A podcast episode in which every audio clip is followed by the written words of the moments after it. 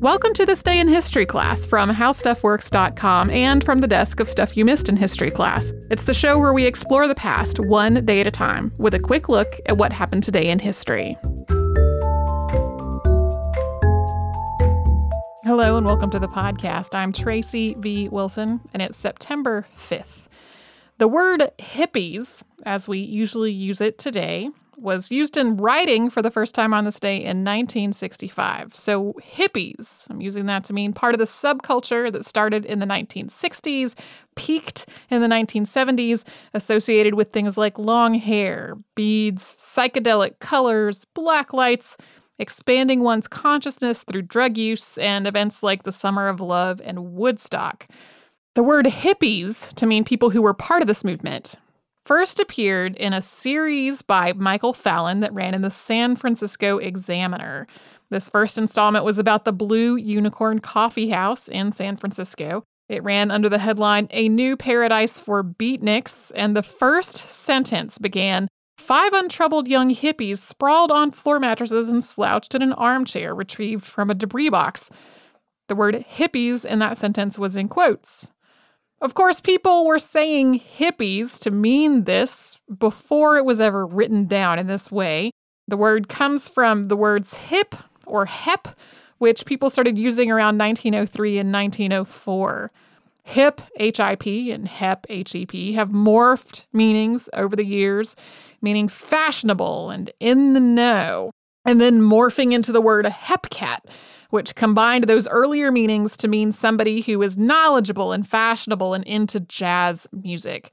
And then hipster took on a similar meaning to hip and hep and hepcat, and of course, now means something totally different today. At first, the word hippie sort of meant fake hipster. And then when that Michael Fallon article came along, he was using hippie as a synonym for beatnik. Beatnik was the name used for people who were part of the Beat generation and followers of the Beat generation. It also got its first use in writing in a newspaper. That was a column in the San Francisco Chronicle on April 2nd, 1958. The Beat generation was a bohemian social and literary movement. It combined poetry and other writing with Zen Buddhism and jazz, and the idea of breaking out of traditional literary structures and social expectations. The Beat generation is considered to be sort of one step before the hippies, basically the hippies' precursor. And Norman Mailer had used the word hipster to describe the Beat generation as well. So, hip, hippie, and hipster are just such great examples of how one word's meaning can really morph so much over just a few decades. Today, the word hippie is often associated with anti war activism and looking back on the movement against the Vietnam War. But at the time, people who were described as hippies often weren't thought of as being politically active. Some aspects of that counterculture movement that spawned the word hippie in the 1960s, though, are still associated with the term today. So even if you don't think of hippies as being connected to Woodstock and psychedelic colors and drug use, you might think of people you would describe as hippies as pacifists or into vegetarianism or into organic food and holistic medicine, those were also part of the same counterculture movement.